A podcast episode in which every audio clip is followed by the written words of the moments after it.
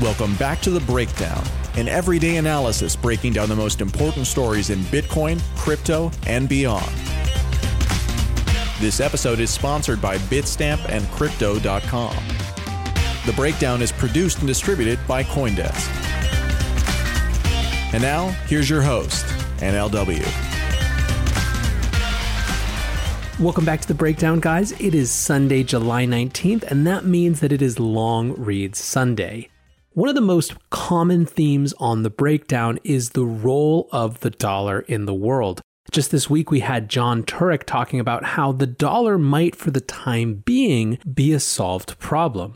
Well, I want to explore a dimension of this that has to do with crypto dollars, and I want to do it with a tiny little bit of recent historical context. This year has been a breakout year for USD stablecoins. And so I'm going to start with an essay by Hasu from Coindesk that was published on March 30th about stablecoins. It was one of the first to assess what might be driving demand in a different way, and then follow it up with a new essay called Hyperstablecoinization by Pascal Hügli that just published on July 12th. I think together they give a really good portrait of the evolution of this space over just the last three months. March 30th, 2020, USD stablecoins are surging, but zero interest rates complicate business model. The last 30 days have been historic by any meaning of the word.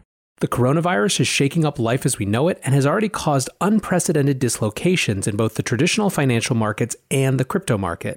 In the center of this financial turmoil was the US dollar, which saw a flight to safety from many different assets including ones deemed safe by traditional investors. As I write this article, the S&P 500 is down 20% against the dollar in 2020, crude oil down 62%, the British pound down 9%, and both the Russian ruble and the Brazilian real are down 25% respectively. While the crypto markets have been insulated from the markets at large for a long time, this is no longer the case, now that public blockchains have effectively become rails for the US dollar in the form of dollar backed stablecoins. Dollars on the blockchain represent the third largest asset in crypto after Bitcoin and Ether, ahead of XRP and Bitcoin Cash. In terms of transaction volume, they are even encroaching on Bitcoin itself. And since they are backed by dollars, they are both affected by global changes in demand for the US currency, as well as the monetary policy of the Federal Reserve. Since Bitcoin fell from its $9,000 range all the way below 4,000 before consolidating around 5,000 in mid-March, stablecoins as a group have seen net inflows of around 2 billion, a 33% increase. This represents the largest surge in demand ever, in line with the dollar's demand surge in traditional markets. Most of these inflows went to Tether, with 1.55 billion added since the start of the year. But USDC and BUSD also gained 170 million and 150 million respectively. As demand increases, investors bid up the price of a token beyond $1. That creates an incentive for arbitrage firms to step up and introduce more supply into the system until the spread closes. To give an example, a firm could deposit 10 million with Tether to buy 10 million USDT tokens for exactly $1 a piece, then it sells these tokens for slightly more than $1 and pockets the difference as profit.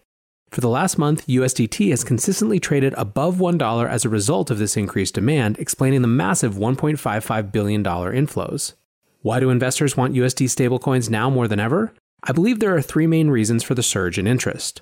First, we have seen a flight to safety from risky crypto assets as the markets tumbled. I saw people who are bullish on cryptocurrency in the long term divest for the short term as previously uncorrelated asset classes started to move down in lockstep. Second, there is big demand for USD from emerging market currencies that are weakening against the dollar, as described in the intro. Due to its offshore nature, USDT in particular has become one of the best ways to dollarize in places like China, Indonesia, Russia, and Brazil. Finally, the physical reality of coronavirus quarantines and travel restrictions has made moving cash extremely hard for the time being, especially between countries. Dollars on the blockchain have some of the desirable properties of cash, especially in terms of permissionless access and privacy, if used correctly, and can act as a substitute at least temporarily. While dollar backed stablecoins increasingly turn into Eurodollars light, they are also subject to the monetary policy of the dollar. On March 15th, the Federal Open Market Committee lowered the federal funds rate by 1% to 0% to 0.25% to soften the upcoming recession caused by the coronavirus. This reduction actually has big effects on the business model of these stablecoin issuers. To understand why, we need to only look at how they make money. So far, there are two main ways.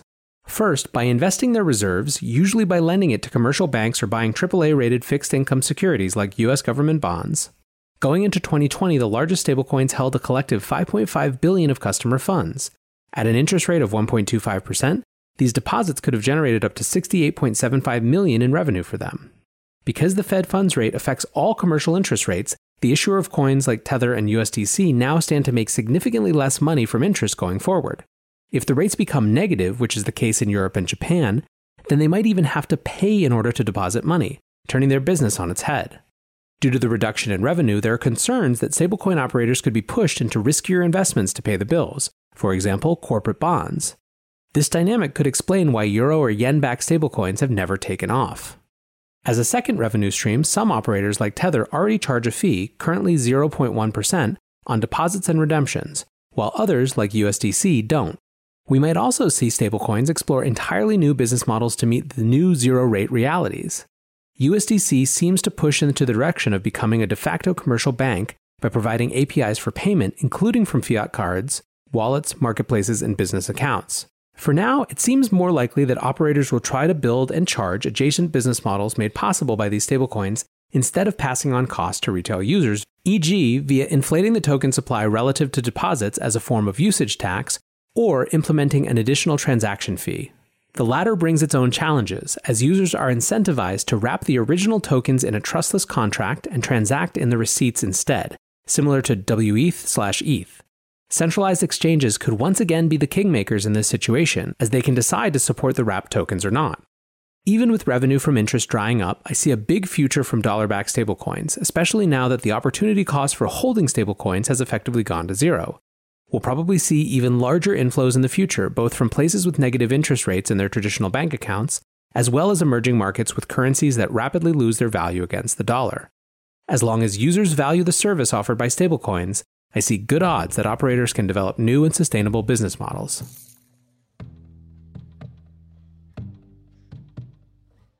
Bitstamp is the original global cryptocurrency exchange. Since 2011, Bitstamp has been the preferred exchange for serious traders and investors, trusted by over 4 million customers, including top financial institutions. Bitstamp is built on professional grade trading technology.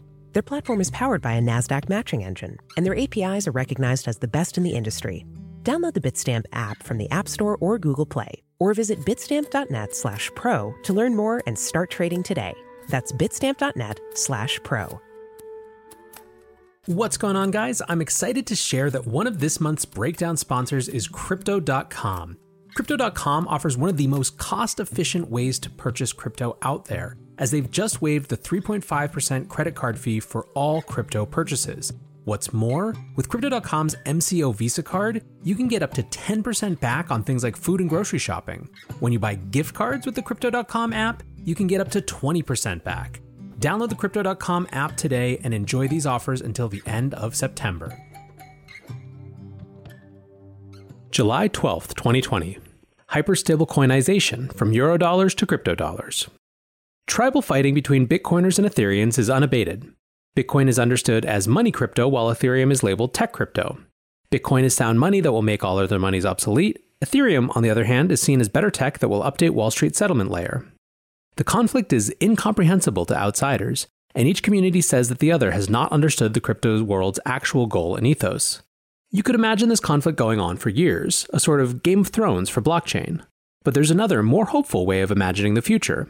Conceivably, the future will be one where Bitcoin and Ethereum gain greater relevance alongside each other. Both money crypto and tech crypto will play their roles. It might just not be in the pure sense envisioned by either of the two maximalist groups. Dollar shackles. We are currently under a crushing dollar yoke. Back in the 19th century, many parts of the world had free banking. Banks were granted unrestricted competitive issuance of currency and deposit money on a convertible basis. But gradually, the paradigm of free banking faded away and state orchestrated fiat currency took hold. After World War II, much of the world started trading in dollars, making it into a reserve currency. To this day, US Treasuries provide a safe haven in times of financial turmoil, tightening the dollar's grip on global finance. Greater dependence on the dollar means greater dependence on the Federal Reserve. As a national bank, the Fed puts national interest first. These oftentimes contradict with other countries' concerns, leaving them in a tight spot. As the world has been dollarizing, a paradox has emerged. Although the US central bank is often criticized for inflating its currency, global markets deem the available amount of dollar liquidity to be insufficient. This lack of liquidity has caused financial actors all around the world to start helping themselves. Euro dollars needed. The world, especially emerging market economies, really needs dollars. The emergence of the eurodollar system in the 1960s was a direct consequence of the Fed not being able to support the world's relentless need for extra dollars. Eurodollars are US dollar accounting entities that are used to settle cash flows between numerous players outside of the banking system supervised by the Fed. As such, Eurodollars are not subject to US banking regulations. As the economist Milton Friedman pointed out in 1969, Eurodollars are created by the bookkeeper's pen. Corporations, banks, and other international actors are dependent on dealer markets providing enough eurodollar funding to uphold market liquidity and service debt. These private dealers are acting primarily through the shadow banking system.